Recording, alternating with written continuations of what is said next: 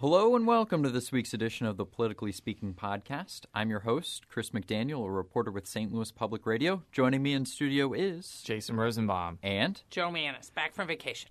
yes, and I'm back from sickness as well. Which is why he's not in the second part of the show. yes, folks. we're doing a two-part But we show. digress. we're doing a two-part show uh, with Senator Ryan Silvey. What what did I miss, guys? It was what actually, are we going it- to? this is this is one of the rare times we've had a guest just on one topic, and he was great. and um, he he has gained some attention in the last few weeks for putting out a proposal as an alternative to Medicaid expansion, uh, Medicaid transformation, or Medicaid reform, what you will. But it would still the the aim is to allow Missouri to take To get up to 138%. So the Missouri can get that federal money. And he goes kind of in depth not only about the plan, but also kind of the opposition to the plan and how to potentially overcome it. So we'll get that, to that a little bit later, but we're going to just babble for at least 13 or 14 minutes. Here. Exactly. yes. Well, let, exactly. well, let's get to the babbling. It is it is April 16th, which means that we've had our April quarterly reports. Ja- Yes. Jason, what did we find?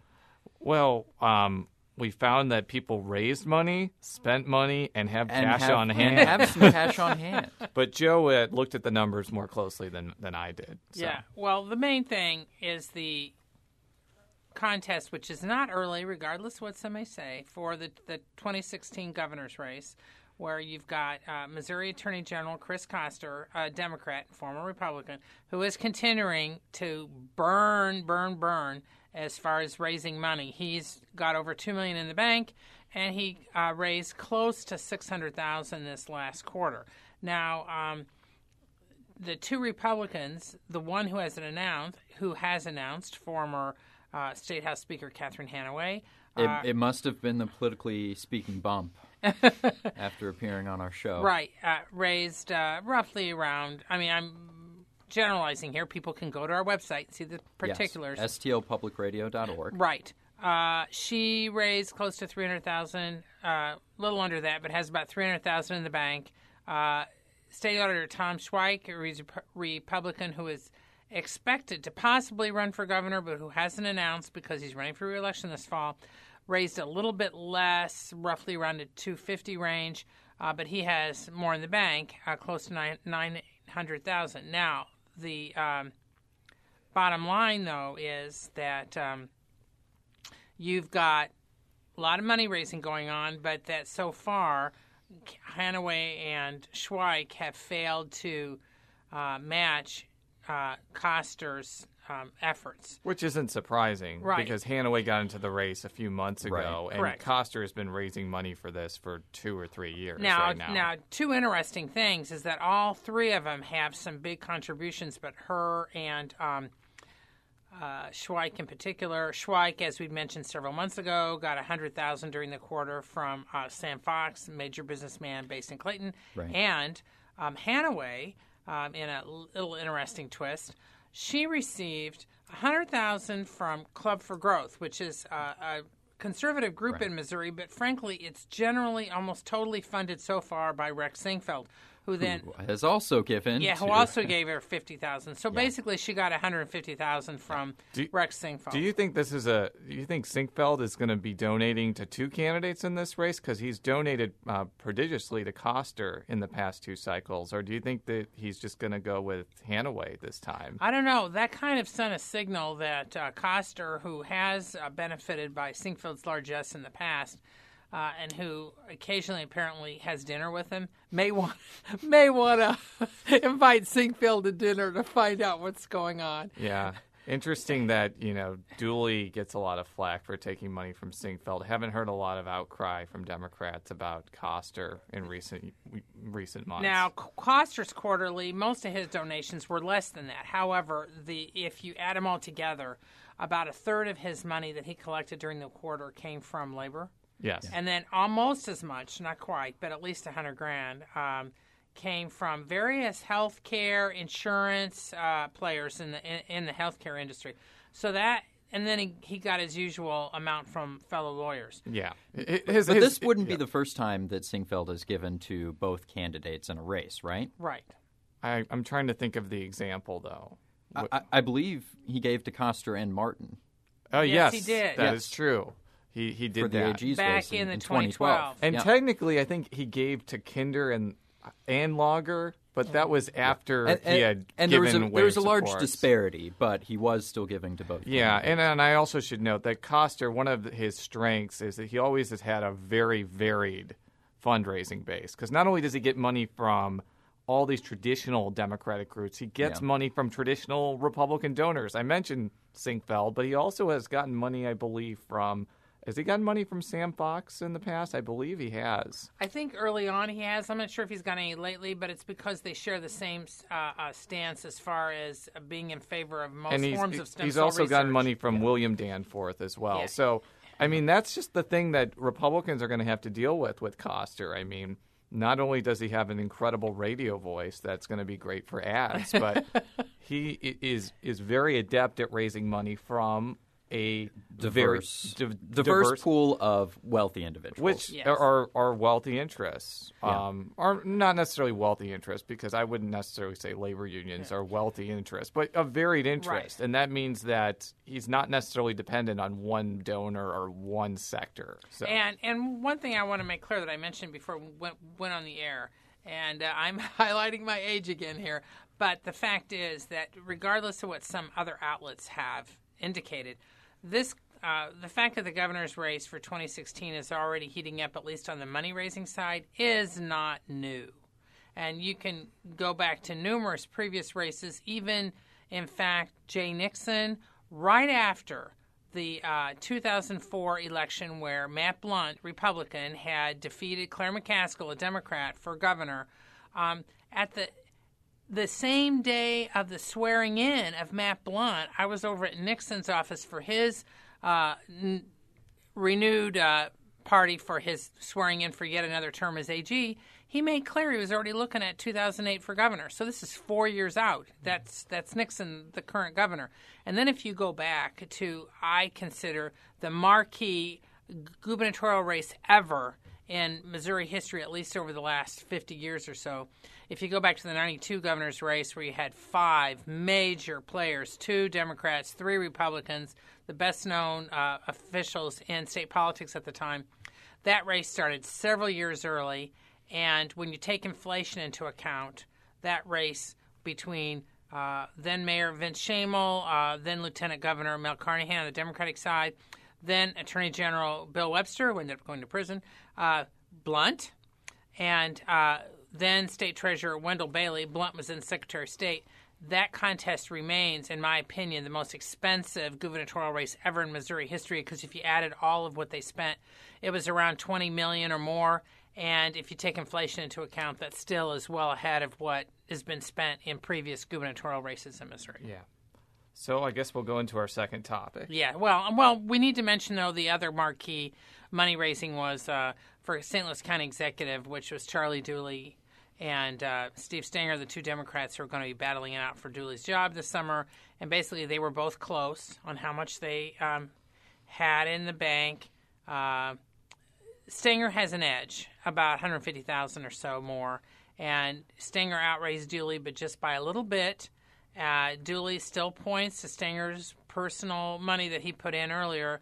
Stenger's people, though, can also point to the fact that um, Dooley had a hundred thousand dollar contribution just a couple days before the uh, period ended in late March, I- and I- it came from Jeanne Sinquefield. I don't understand the criticism about the personal money because that hundred thousand dollars that Stenger po- put in is still going to buy the same thing that a donation did. I know that they're probably trying to point out that Stenger, you know, is a, a, a wealthy means or whatever, but I mean, I don't. You I don't could really, also argue that it comes with less strings attached Well, than I, I, Right. I, I don't really individual. understand the criticism, and if you didn't weren't making that criticism against Susan Montee, Claire McCaskill, or you know anybody, or Chris Koster, Right. who who self funded, I don't really know how you can make it against Stenger. But I mean, it's campaign season; you're going to find any way to criticize. Well, do- That's the key. What Dooley was trying to contend, I think, is that the fundraising is closer than it may appear. However, the fact that he took 100000 from Jeanne Sinquefield, Rex Sinquefield's wife,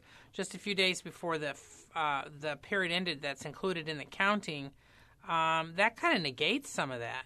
You know, and um, uh, some some of that fight. The- the- just before we get to our next topic, though, uh, what, what did Rick Stream's uh, quarterly report look like, Jo? He's also he's the Republican who's who's intending to he run. He hasn't filed yet. Now I haven't looked at it, but the last yeah. I looked, because he announced he announced after the filing period ended.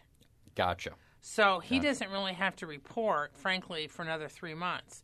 And but Rick Stream though figures in our next topic, so I'll let you. Yes. Now Jason? we'll now we'll actually get to it. I was premature on my transition. So while Jo was gone, the House did a perfection vote or kind of a first round approval vote on right to work, which is a topic that we've talked about ad nauseum on the show. Correct. Go back to our archives. We can you can hear us opine on on that. And the final vote count that the was only 78 votes, and you need 82 in order to get it out of the House. Correct. And what was interesting was not only did a lot of Republicans vote against it, I think about 19, 19 voted, voted against, against it. it.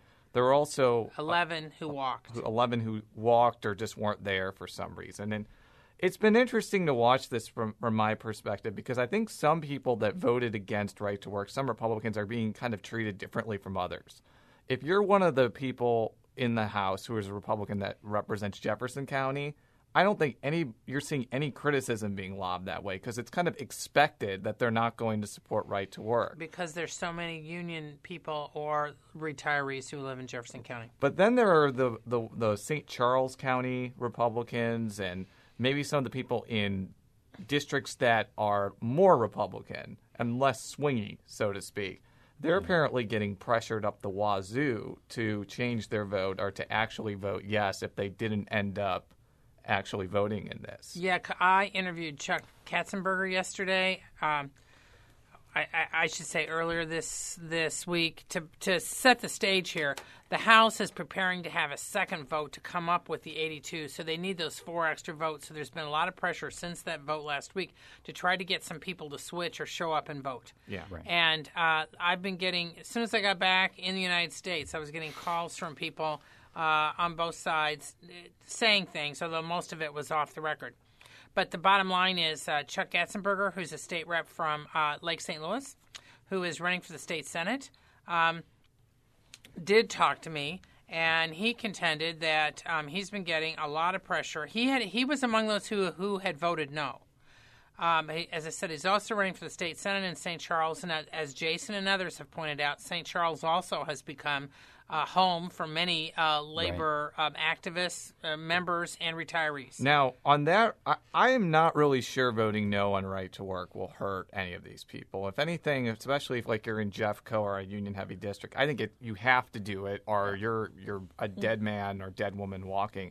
In that race, though, I think it could have an impact because with the confluence of labor support in St. Charles County I do think it matters, but in that particular instance, it's a three-way race. It's a three-way race, okay. and Vicki Schneider, who recently gave her campaign two hundred and forty-five thousand dollars, also has labor support. So I'm wondering if Gatschenberger and Schneider may end up splitting the labor vote, which may give an advantage to Bob Onder, who I haven't heard him talk a lot about right to work, but maybe we'll run from the right and get those type of well voters. bob onder who's working on bob onder's campaign? One of jones top aides. I mean the house speaker tim jones top aides and house speaker tim jones has made getting right to work through the house a key uh, um, issue. So the assumption is that whether onder is saying anything or not that he likely is sympathetic to the pro right to work forces. Now, he may not, but I'm just saying that's the perception that's out there. Yeah. Uh, now, Gatschenberger said that he has gotten a lot of pressure to either change his vote or at least walk. Yeah. Uh, he's been told, look, we won't take it against you if you just walk next time and just don't vote against right to work. And but he said, for the record, that he will vote against right to work again if it comes up on the floor. It so. is. It is kind of. Um, it is kind of notable though that St. Charles County has become such a hotbed for union activity that Republicans almost uniformly voted no. Well, you can read up on that at stlpublicradio.org, and you can read Jo's stories about uh, all of the money raising that's been going on.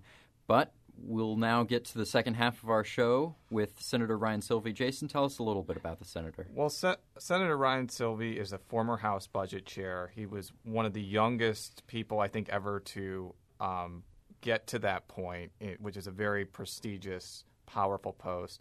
Um, I, I see him kind of as one of the rising stars in the Republican Party. He's not only somebody who can probably defend his position pretty eloquently, but is is willing to do it pretty aggressively, as you'll kind of see. I should also point out, since we had to cut this because of technical problems, Senator Silvey is one of the few Missouri legislators who knows and is very good at the video game Rock Band. As he said on our show, he usually plays the drums because he plays guitar in real life. And as a person who can't play drums in that game to save my life, I do salute the senator for his ambitiousness. We'll be right back.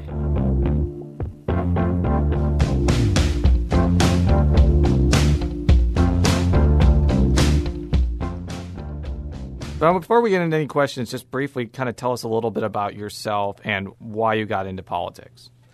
Sure. I actually got interested in politics um, in high school in debate class. Um, you know, in debate, you're presented a problem and you've got to come up with a solution and, and then convince the judge that your solution is right or that the other person's solution is wrong. And at the basest level, that's what the legislature is. Now, I mean, now have... key question for our listeners Where did you go to high school? Oh well, I'm in Kansas City, so I went to Oak Park High School. Okay. And and what is your district, by the way? I know it's a lot of. I think it's most of Clay County, if I'm not mistaken. Is that correct? It's yeah, it's most of the population in Clay County. It's it's southwestern Clay County, so it's it's Kansas City north, and then um, like Gladstone, Liberty, um, North Kansas City, um, Pleasant Valley, Claycomo, those those areas there. And do you? Re- I, have always wondered is where where exactly do you reside? Do you reside in Kansas City proper, or do you reside in one of those other towns? No, I actually live in in the city of Kansas City. I live um, about as far north as you can get. Um, it's actually closer for me to get to Smithville than downtown, uh, but I'm in the city limits. Now, um, before we kind of get into what our main topic is, you were actually before you were elected uh, a an aide to Senator Kit Bond uh, one of our other guests was as well, uh, Catherine Hanaway. What did yes. he kind of teach you about politics, and how did he kind of, you know, what did he kind of teach you at, in your political career before you actually were in elected office? You know, he he has taught me so much, and it was really just from observing him. Um, you know, one of one of my favorite stories was. Um, when I when I first worked for him, I used to deal with uh, students when they would come out, and uh, if he was busy, I would meet with them instead. And and during the uh, TWA American Airlines merger, um, the conference room was full of of airline execs waiting on the senator, and I had some students out front. And uh, when he came in to go to his his airline meeting, he stopped and he came over to the table. And he probably spent half an hour with these students, asking them questions, the whole bit. And then he said, "Well, you know, these guys have been waiting. I probably ought to get into that meeting. So later I asked him about that. I said, what, what was that about? I mean, you had all these really important people waiting for you. Of course, I was right out of college. And uh, he said, well, he said, the way I look at it, those people will sit at that table all day and wait to talk to me. And if they don't get to talk to me today, they'll be back tomorrow. But those kids may never get a chance to come back to Washington, and maybe something I said will have a difference in their lives. And it really touched me that it's not always what we think is the most important thing that really is the most important thing. Sometimes it's the little things uh, and how you can touch somebody's life. Well, Abs- that does seem like a good line. That's true. That's true about many things in life. Yeah, he's he's been an, an amazing mentor for me uh, to look up to and, and to learn from just by observation. Well, that's actually a good segue into our chief topic, which is the Medicaid expansion. Since uh, Senator Bond, former Senator Bond, is now one of the key um, players in the effort by the Missouri Chamber and some others to persuade the General Assembly to change its mind regarding Medicaid expansion. How big of a role has he had, and how influential has he been in your um, taking your position? Because I know you have come up with this alternative bill, which we're going to talk about. Yeah, it, you know, it's interesting. Of course, um, I had been uh, a pretty outspoken opponent of the idea from a cost perspective, having been the House Budget Chairman and and now the Vice Chairman of Senate Approps, um, that I didn't think it was affordable or sustainable for us to do. And so when he first came to meet with me about it, you know, we talked through those issues and, and why I felt that way about it. And, um, you know, we, we kind of talked about if there was going to be any way to move forward, you had to solve that problem first. You had to make sure that it wasn't going to cost hundreds of millions of dollars to Missouri taxpayers to, to make it work. And, you know, having having him there has been helpful for me because obviously he's somebody that I respect immensely, but I also know that he has a tremendous amount of knowledge uh, about policy and about the process from all of his time in, in service, and and uh, I trust him. And when I said these are the things that need to be addressed, these are the things that we have to solve, um, he didn't just say no and try to convince me to to do something else. He said, "You're right. Um, how do you think we should go about doing those things?" And so the fact that he was more of, of a facilitator of the solution rather than him coming in and saying, "Well, this is how it should be, and you should just agree with me and then get other people to agree with me." It wasn't that way at all. It was very collaborative. So, tell us a little bit about this proposal, and I want to just stress that because filing for bills, I guess, has passed, this is not necessarily a bill, but this is mainly like a proposal that may end up either coming out next year or being attached as an amendment kind of explain what this proposal is and kind of how it's different from just straight up Medicaid expansion.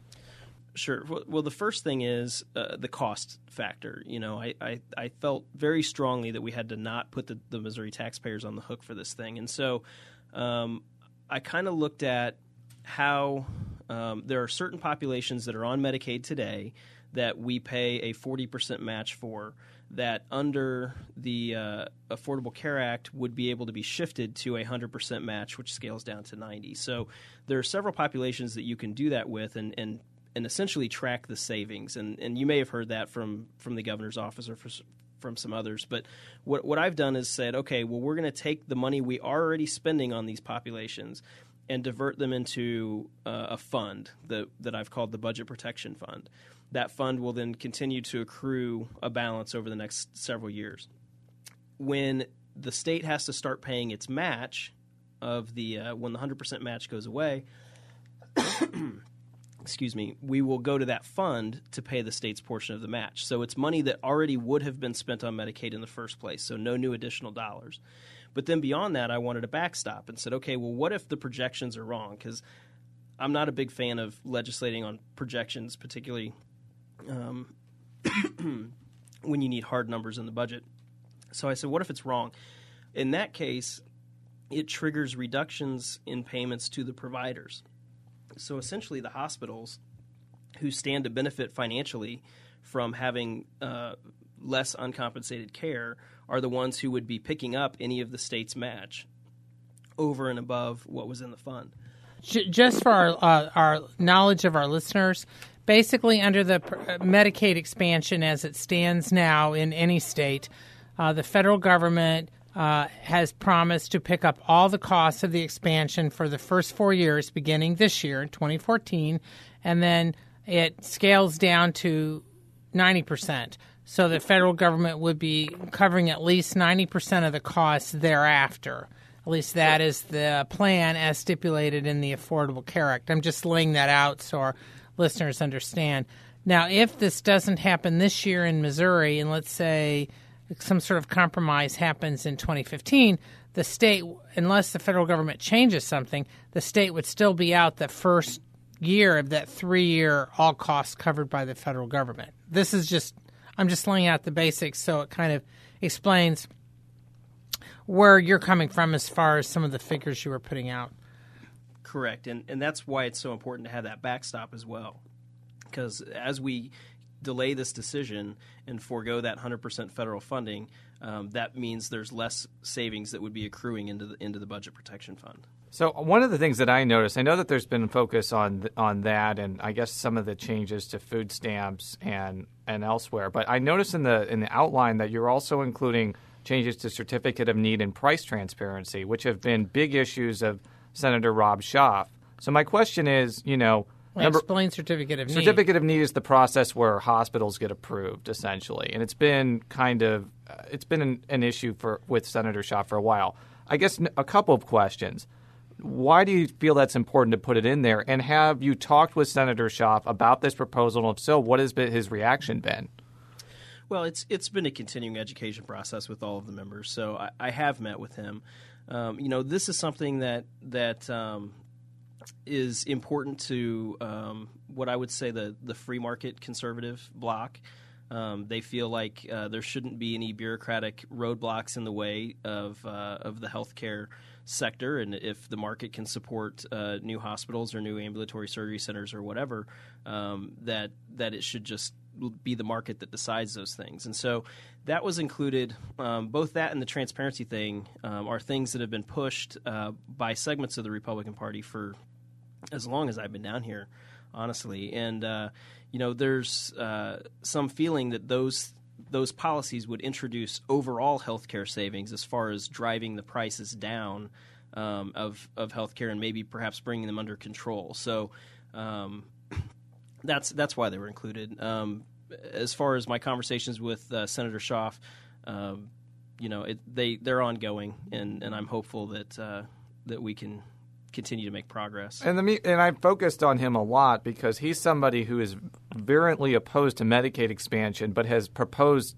things himself. So I see like him as a possibility of you know, if you work with him, maybe down the road you get something like your bill. But then there are like people like Senator Lamping and Senator Emery, who I'm sure you know are just opposed to it basically by philosophy. So my question is you know, how do you how do you deal with people who are just going to be opposed to this no matter what, even when you like explain all of these safeguards and and facets of the bill that may be comforting to some people? Well, I think you know from a from a procedural process, um, you you try to address everyone's concerns as best you can, and uh, for those that you're never going to agree with, uh, or that aren't going to agree with any solution of any kind whatsoever, um, you try to to get that number as as small as possible.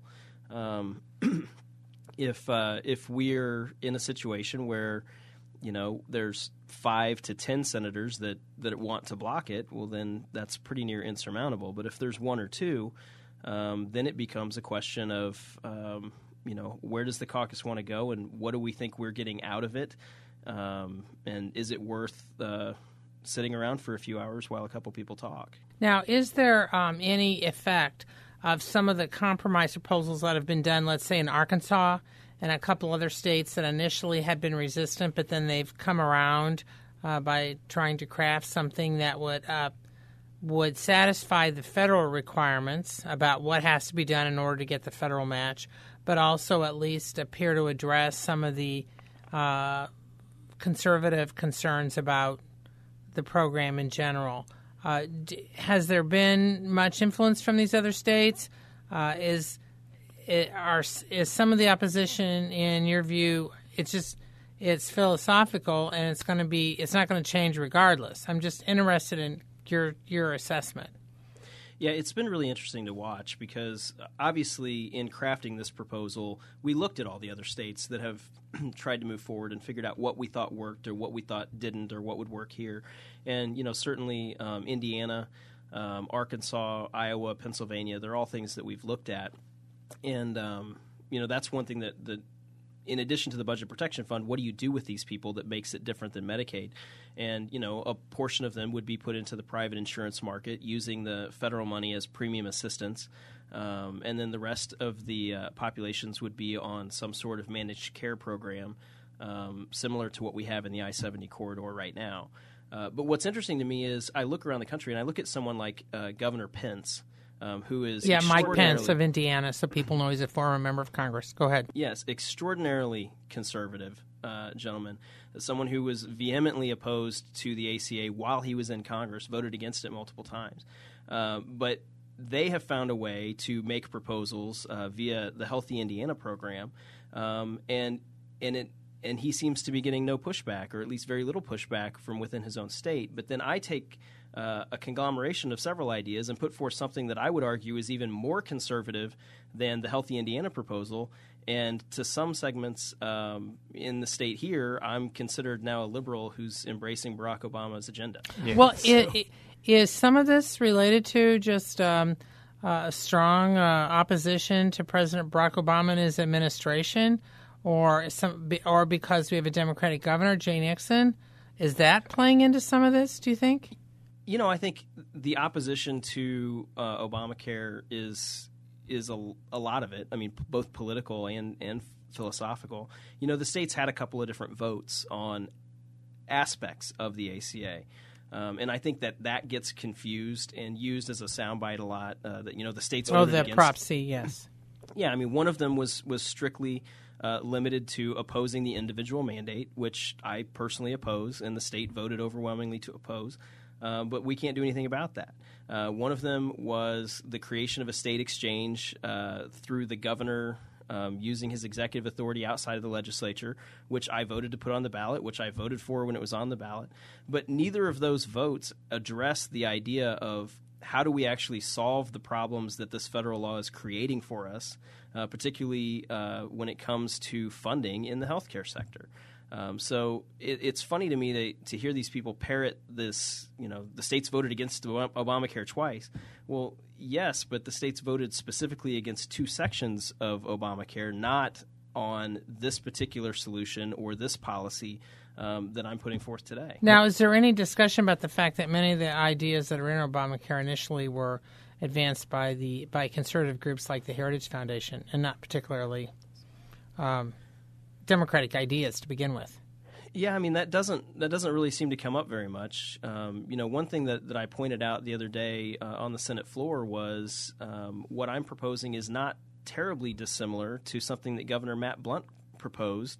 Um, Insure Missouri. In, Insure Missouri. And, and Insure Missouri was, in fact, uh, passed out of the Missouri Senate and was carried by um, a version of it was carried by Senator Schaaf while he was a member of the House. Yeah, and then and the bugaboo on that with was was certificate of need, which I know we're running a little bit low on time, but it was I was thinking about that when I was looking at your proposal, and I'm wondering whether the hospitals bear some responsibility for the failure of that, because if they would have accepted changes to certificate of need, that would have passed and been implemented, and maybe we'd be having a completely different conversation right now.